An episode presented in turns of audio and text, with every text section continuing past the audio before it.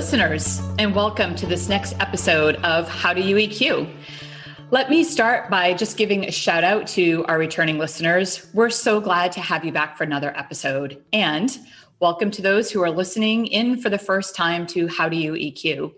This is a podcast where industry disruptors and changemakers share their firsthand experiences about building, growing, and cultivating innovative companies that start with a people first approach. I'm your host, Sue Hager. I'm Chief Communications Officer at EQRX. And we host this podcast because at EQRX, we believe our people first approach enables us to deliver tangible benefits to people across the globe who need access to affordable, high quality medicines. Over the course of this podcast, we'll be talking with people who are really thoughtful culture builders, and we'll gain some important perspectives from big thinkers in the world of work. Today, I am joined by an industry shaper and thought leader in the world of work. And he's also a best selling author, Bryan Adams. So, welcome, Bryan. Hey, great to be here. Thanks so much. Thanks for joining. Uh, so, just by way of background, Bryan is the founder and CEO of PH Creative. PH Creative is a leading employer brand strategy and communications agency where he and his team have shaped employer brand strategies for some of the world's most notable brands like Apple, Virgin, and Visa, just to name a few. I feel like, and this is where I say, we're not worthy, we're not worthy, but it's so cool to have you here. So thanks for joining us. as far as EQRX professional superpowers go, I would say Bryan is a dreamer. He's always bringing big, bold, and innovative ideas to the practice of recruitment and retention and driving the evolution of perceptions on talent and branding as we know it. And if that isn't enough, Bryan is also a best selling author. He's written several books, including uh, one of my favorites, which I memorized, Bryan. Give Get, which I know we're going to be talking about today. So I'm super excited you're here and I'm really looking forward to digging into this conversation with you. Me too. Maybe just to get started, I'd love to hear just a little bit more about how you got involved in the world of employer branding. Do you, you know, you're sitting around, you're five years old, and you're like, I think I want to major in employer branding. No, I'm kidding. That wasn't a thing back then. so, like, how does this happen? So, great question. She's coming up to um, 17 years old now. That makes me feel old. But when we started, we were a general digital marketing agency. So I'm a recovering marketer. Uh, so about, must be getting on for 10 years ago, we started to um, slowly specialized. And it was by accident. We worked with a couple of recruitment companies. Uh, we helped their clients uh, with some digital attraction. Mm-hmm. And we, we noticed there was something to this. So we started to slowly specialize from that perspective. And we took all of our digital marketing strategy and process, because most of it uh, translated, mm-hmm. but we saw some gaps. So we, start, we started building new processes, designing new strategy, and start from the ground up, only to find out the employer brand industry uh, actually just lifted and shifted marketing. But um, I think through naivety, we, we found we were onto something. So that's how um, Give and Get methodology was born, and that, that's what helped us grow as we focused in niche. Mm. You know, it was probably the best best thing we did. So it was a happy accident, and as a sort of entrepreneur looking to scale, we also found that HR leaders were happy to talk to us. They actually answered the phone and they were interested in what we had to say. Instead of marketing directors never taking your call. So we went from having six million and one competitors globally to about 12 overnight. So that's what made us focus. That's super cool. And in your answer, I think you used the word happy like three or four times, which I feel is part of the cornerstone of what PH Creative is all about. Because on your website, you talk about effective employer branding also means happy employees. So, can you elaborate on that? Yeah, we call ourselves the defenders of happiness at PH Creative. I noticed on so your website you're holding a shield and a sword. And I was like, is that purposeful or? well, we might touch on that later because that was I was in the office of uh, one of our clients, and that shield and sword represents something really cool, actually. But we do have a lot of fun with our clients and our work. But from a happiness perspective, it does sound fluffy and idealistic, doesn't it? But I've always been interested in neuroscience and psychology. Mm-hmm. I'm no expert, but I'm, I know enough to be dangerous. That's definitely but, an area where you just want to speak it. Neuroscience. Yeah, well, no, yeah. I'm kidding. I'm totally kidding. Yeah, absolutely. Yeah. What, what's the worst that can happen? Ah. um, but but i have been a lifelong sort of student, and it's definitely been enough for me to stay in an area of research for, for a lot of years. And quite obviously, every human needs to satisfy some basic needs just to be happy. But when we apply that lens to the world of work, mm-hmm. from our research and what I'm reading and observing with clients for years and years, and really digging into sort of trying to get to the derivative of what it's all about. Mm-hmm. Um, at, at work and find that correlation. We found that the sort of three main buckets that you need to satisfy, and they're a sense of impact, a mm-hmm. sense of purpose and a sense of, of belonging. When we look at that, if you add that up, that's how to find fulfillment in, in work. And that's where we get happiness from. We spend most of our time at work. Mm-hmm. So that's what we're set out to achieve. So our, our belief is if we can help some of the world's biggest employers better articulate who they are, mm-hmm. the good, the bad, and the ugly, the sort of the well-rounded truth of who they are, then candidates can make better informed decisions as to whether they'll find impact, purpose, and belonging at that place. And the employees or associates will find acknowledgement and appreciation. So if we can if we can help organizations uh, approach employer brand in that way, then there's a shot at everybody finding happiness, which is what impact, purpose, and belonging adds up to. So it sounds fluffy, but there is method to the madness. Yeah, I think part of if you're a small employer brand or even if you're a global employer brand, when you talk about impact, purpose, and belonging, it touches on both being authentic as an employer brand and actually tapping into some really great storytelling. And if you can merge telling a great story as an employer brand and just being really true to who you are and what your mm-hmm. brand and culture represents, and that's sort of like the sweet spot.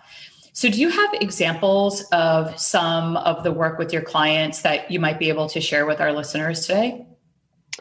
So, from a storytelling perspective, we we always find storytelling gold in every organization. It's never mm-hmm. failed if you ask the yeah. right questions and dig deep. In fact, we're not happy unless when we run a persona workshop or a research workshop, we're not happy until somebody starts to cry. Now that's always the because if if you make somebody cry whilst you guys make people cry. if you can evoke that much emotion with somebody who's telling a story, a personal story, or sometimes we've actually seen this in Blizzard Entertainment, which which like there's so many good stories at Blizzard. We've seen one person was telling a story and several people around them were crying. I was like, this is a good wow, one. Wow, home good, run. You know? So, and the thing with authentic employer branding is we want to authentically articulate the employee experience today so it feels mm. genuine and authentic.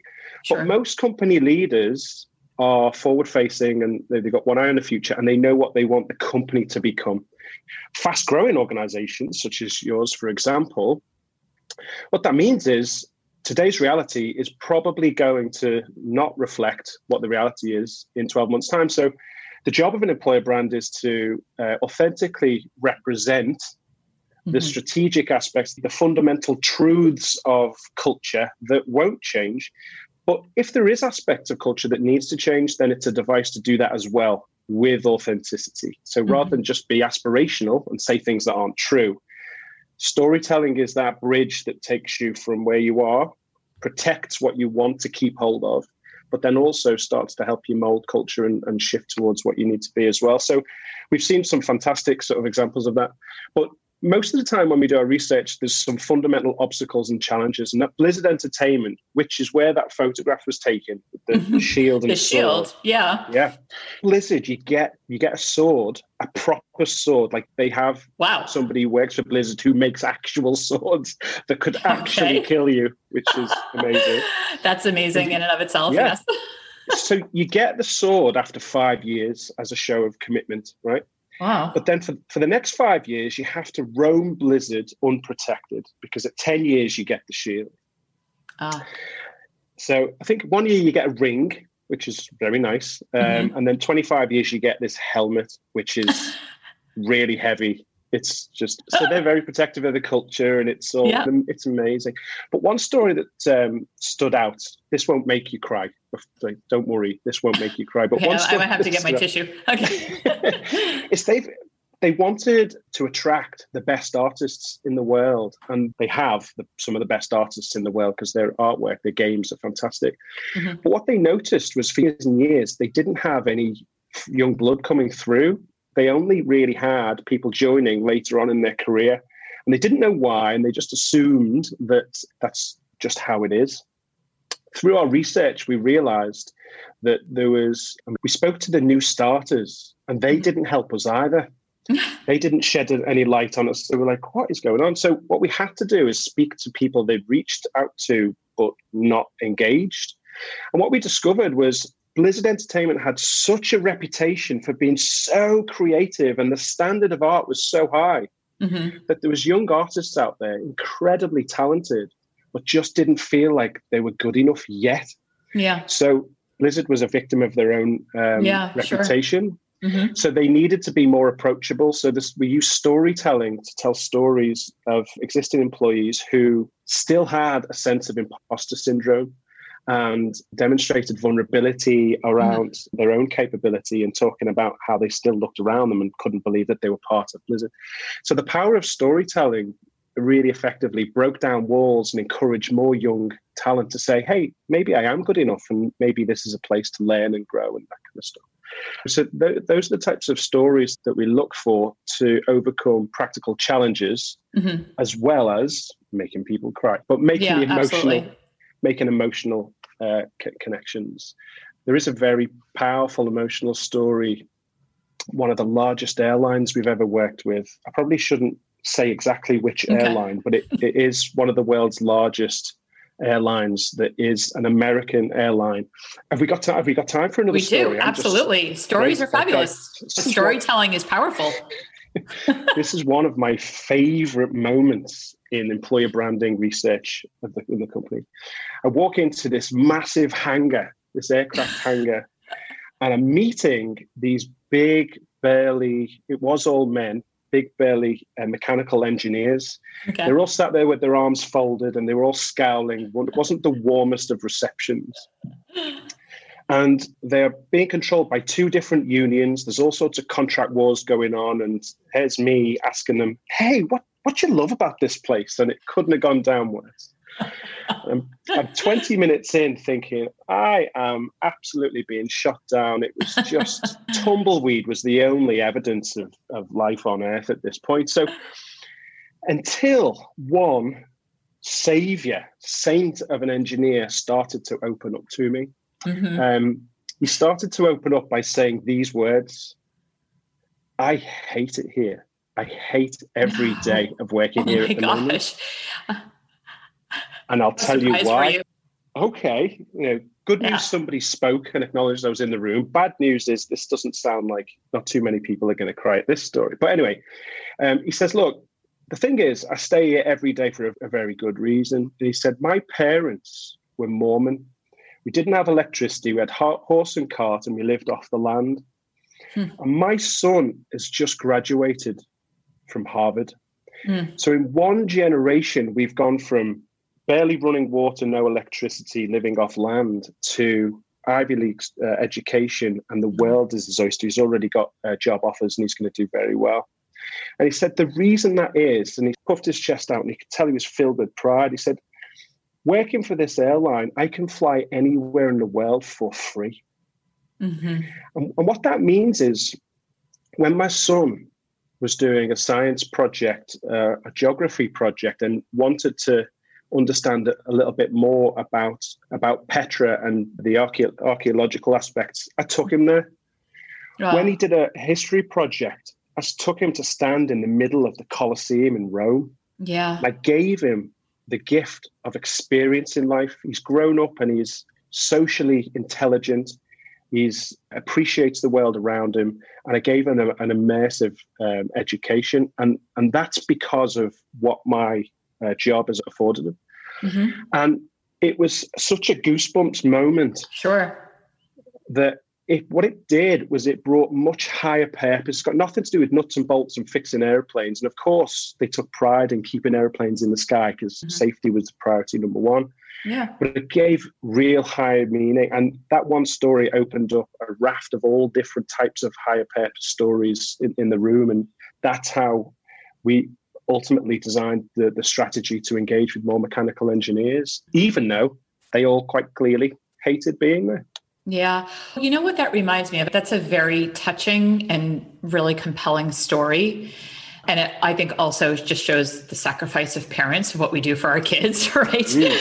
And but it makes me think about your first book and the importance of the emotional connection to an employer brand. And regardless of whether it was an airline or some other large engineering or highly technical organization, I don't think you think about the emotion, right? You think about safety first or quality and all the other attributes that you think about when you think about organizations like that. Maybe you could share with our listeners a little bit about, let's just pull the thread on that story a little bit because I think it raises the importance of the emotional connection for employer brands and yeah. how large corporations of all sizes really can think about tapping into that emotional component as a really important piece of their brand strategy. Yeah. We believe that if you can't make an emotional connection, then we haven't done our job. We're all human. Our brain thinks we react emotionally six times faster than we do rationally. Mm-hmm. You know, we're all emotional beings. Every decision we ever make is emotional, even if yep. it feels rational. And story is the best way to put ideas into the world because we elicit empathy that way what we set out to do uh, isn't just to make brands more attractive. We want to create such a compelling message that we actually want to polarize an external audience. So some people lean in whilst other yeah. people are saying, that's not for me. This is give and get, right? Yeah, absolutely. and, and emotional storytelling is, is at the heart of it. And the formula we use for that, which is tried and tested, goes through again. This is this is me knowing enough to be dangerous with psychology, but we, we have actually tested this for years, is we start with empathy. And that's not just about getting attention, it's about creating affinity. Mm-hmm. And then we go through the, the sequence of curiosity. So that's when people lean in and go, mm-hmm. and then mm-hmm. surprise, then insight, and then you can ask for, for action. So basically, we're engaging the emotional side of the brain, turning on and getting the attention of the rational side of the brain. And once we've gone through those gears and we've got full attention and affinity, that's that's when uh, you can create a call to, to action. And from an affinity perspective, you'll either have it or not. You'll either be turned away or you'll be drawn in. And that's the principle. That's that's exactly what we're trying to create with a powerful uh, employer brand that should do its job of being a smart filter rather than mm-hmm. a magnet. Yeah. So there's a couple of things I just wanted to dig into there. And I think the first is hearing you talk about empathy, emotion, passion being really important human emotions and drivers of doing like a job well done. So yeah. people are just really passionate about a mission. And if employers are good at tapping into that, then they can create world class experiences for candidates and employees. Mm-hmm. Okay, good. I'm, I'm just like validating my thinking here. Um, yeah. Yeah, yeah. So I was thinking about that, particularly the culture piece, and juxtaposed against the world we're living in right now, where people are we're more digital now than we ever have been before. I think like the world was going that way anyways, and then now we are here living amidst a global pandemic.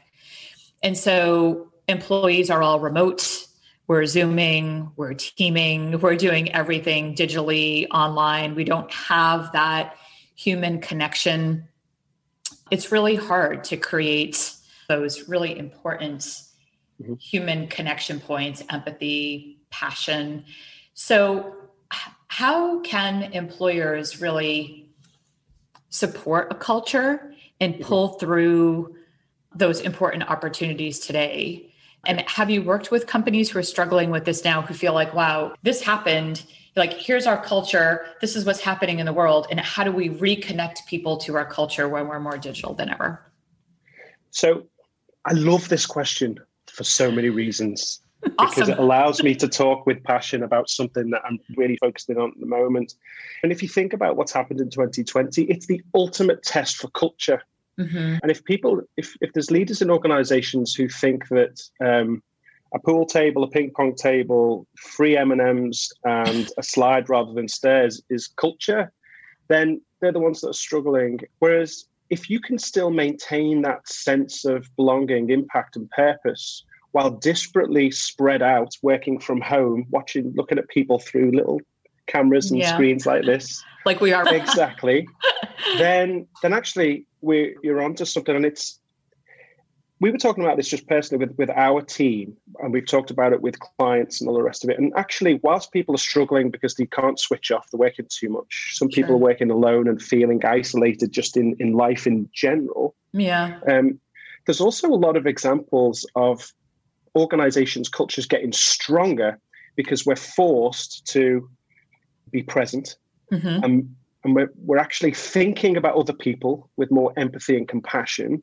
mm-hmm. and having to work harder to make personal human connection even though we're miles and miles apart and the reason that i think 2020 is the ultimate test for culture is because the things that are important to a culture and a culture is just nothing more than a set of uh, predictable behaviors that's all culture is the organizations that will thrive are the ones that have been getting it right and focusing on a people first approach because that doesn't change. If you're sure. considerate, compassionate, empathetic, supportive, you understand uh, the situation of your colleague and you're working together as a, a cohesive team, then then actually uh, being alone just changes the circumstance, but it doesn't change what you believe in and what you stand right. for. Right. And then if you take the foundation of what you stand for and then apply it to new situations and circumstance, then actually in a world of change and volatility and mm-hmm. um, you know unpredictability, those consistencies of your culture are what will get you through, and in many cases bind you and bond you together stronger. So I don't buy that working alone at home in isolation makes culture harder. It, you've got to put a little bit more effort in, but it's perfectly achievable. Sure. Yeah, we talk about that at EQRX quite a bit because as we're definitely an employee first, talent first organization, employees are front and center for us. And for us, attracting people who are really passionate about our mission, which is really bold pretty audacious. There's no blueprint for what we're building. Yeah. Um, yeah, thank you. Finding people who want to be part of that mission and sign up for the journey is really important to us. But I do think, even in the situation where we find ourselves today, to your point, we find people um, working harder to lean in and to be empathetic to people who are either on their immediate team or cross functional team and really understanding the reality they're living in while still tr- contributing to advancing the mission. And it's just a really important thing. But uh, we often talk about imagine when this is over and we're all able to get together for the first time because we're we've interviewed hired and onboarded people that we've never met in person before imagine what a celebration that's going to be and imagine like what a cultural just strengthening time that will be for us because we feel like we already have this amazing culture and let's just wait till we're all back. It's going to be like this giant celebration. But I, I agree with what you're saying. It is really the time for it's not establishing the culture, but an opportunity to make it even stronger. If you think, I mean, your company, when did you start? Was it January this year? Yes. Yes. We launched publicly in January. Yeah is that the best time or the worst time to start a company? I, I don't know, you know. But if you think about the strength in your culture that exists now, it's they say we start a business in recession because if you can get through those early stages and all the rest of it, just think how strong you're going to be when you come right. out of it. If you think about how hard you've had to work, how cognitively tuned in to thinking and caring and supporting and resourcing your people mm-hmm. from January that you've had to do, what a solid foundation to carry you forward. Yeah. Um, I think your organization stands for something incredible. but how you've navigated that so far and all the rest of it, especially through these circumstances. If you stick to walk the walk that you've mm-hmm. talk lays out, yeah, you know that's it's such a solid foundation to to um, to build on top of, and it's it'll be an exciting time for you when when all of this nonsense is over. Yeah, for sure, absolutely, and thank you for that. I appreciate it. And I think it brings me to sort of the next topic, which is really the topic of your book, which is I, I think it's really important for employers and employer brands to to be their authentic selves to help candidates really understand what the inside is like and what the culture is like and to give people the opportunity to opt in and opt out on that mission. We've spent a lot of time focused on that because this journey isn't for everyone and we're we're going after it and we're going after it really hard. And so yeah. we want people to be really sure about this when they sign up for this amazing journey. So can we talk a little bit about that? I think some people might read your book and say oh i'm i'm repelling all these great candidates. Could potentially be great candidates and i won't know until they're here. Why do i want to repel them? So really what do you mean by that? So by and large generally speaking there's no bad companies out there. Some are better than others, and some are bad, but by and large.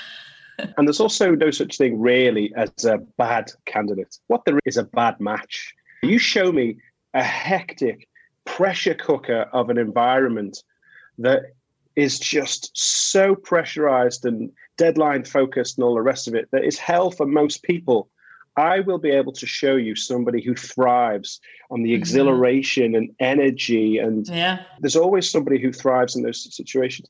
You know, similarly, show me the happiest, most laid back, um, people focused organization. I'll, I'll, show you someone bored because they, they're more good. So it's not good and bad. It's, it's about whether it's well matched or, mm-hmm. or not.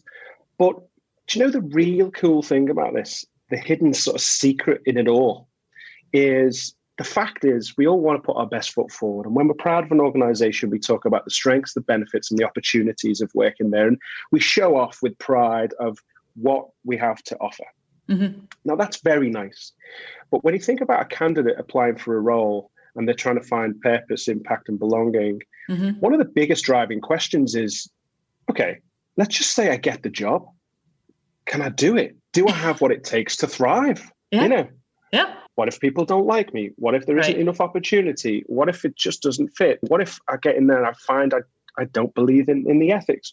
Or what if you know I need structure? What if it's there's no structure? What if this and this? There's lots and lots of questions.